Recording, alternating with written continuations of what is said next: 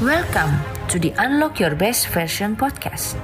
Here you'll find tons of inspirations on how to gain your confidence, self-acceptance, and self-love. We'll discuss about how to unlock your best version, be the authentic you, and win everything in your life before it's too late.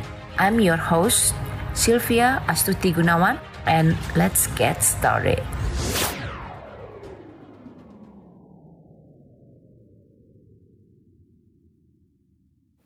Hi, extraordinaries. Are you ready to get started? I want to ask you one question. Have you ever experienced deja vu? Sometimes something happened, or when we were at one place, we felt like we've been there. Was it our subconscious mind record some certain things? Was it our memory, or what was it? Today, after the meditation, I had a clear vision that I want to share to all of you about our memory. Mm, where should I start? Um, how about we start from the DNA? Have you ever heard the experiment scientists did with the DNA?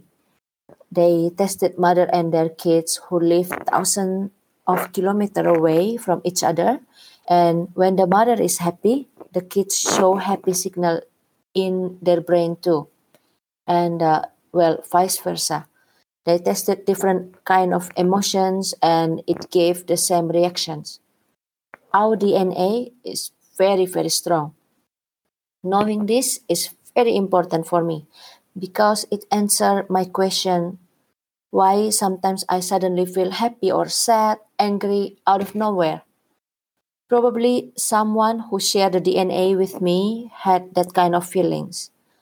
Or like what does actually DNA do with the memory? DNA can carry memories too. It can carry even the traumatic stress or certain behavior, anxiety down to generations. If you love to learn more about it, you can Google or you'll find tons of articles and journals about it. What does it has to do with the entrepreneur or relationship? Why do we have to understand the memory?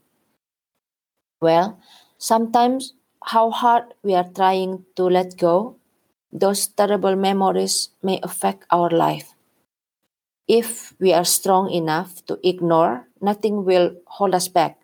But how if, like, how if it leads us to the anxiety, eating disorder, or even addiction? One friend of mine was telling me Whatever he did, he always failed in business. Something was holding him back. He tried to change his mindset, read some books, but nothing helped him.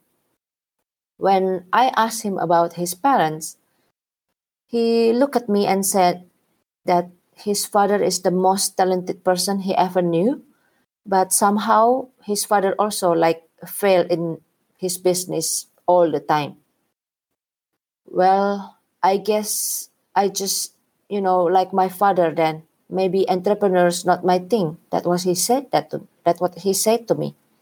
And I said, Really? So extraordinaries, can you see yourself in the same situation? Isn't that cool if we can break the chain and start to live our own life, build our own memory, and only pass the good memory to our generation? Do you remember karma?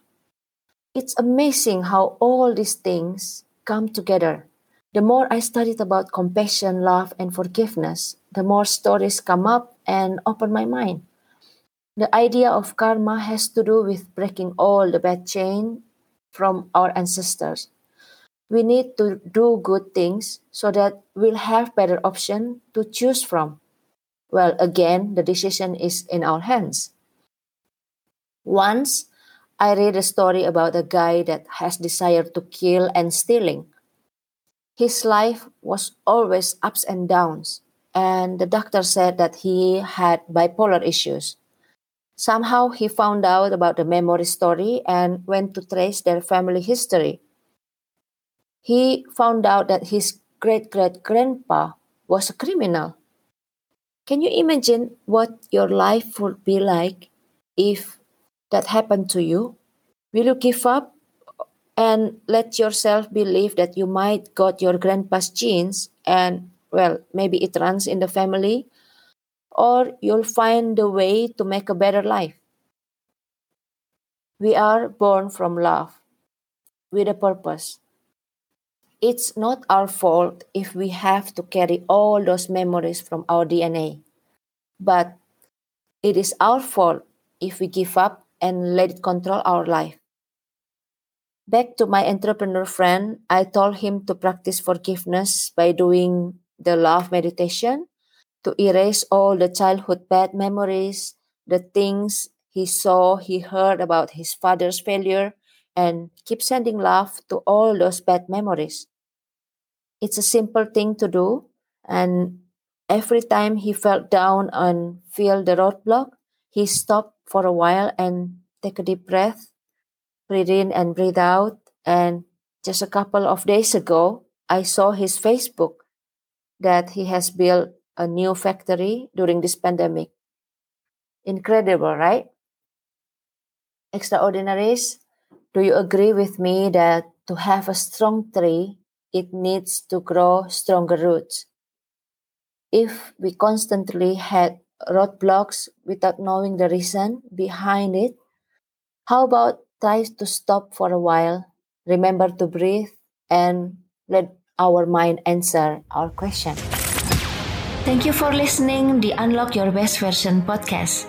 Have a wonderful day and whatever happened, remember to smile because everything happens for us for the great reason. Connect with me through my Facebook page, Sylvia Astuti Gunawan. And if you love to read, you can check my blog, sylvia-astutigunawan.medium.com and surround yourself with positive people and share the love and only love. Bye bye.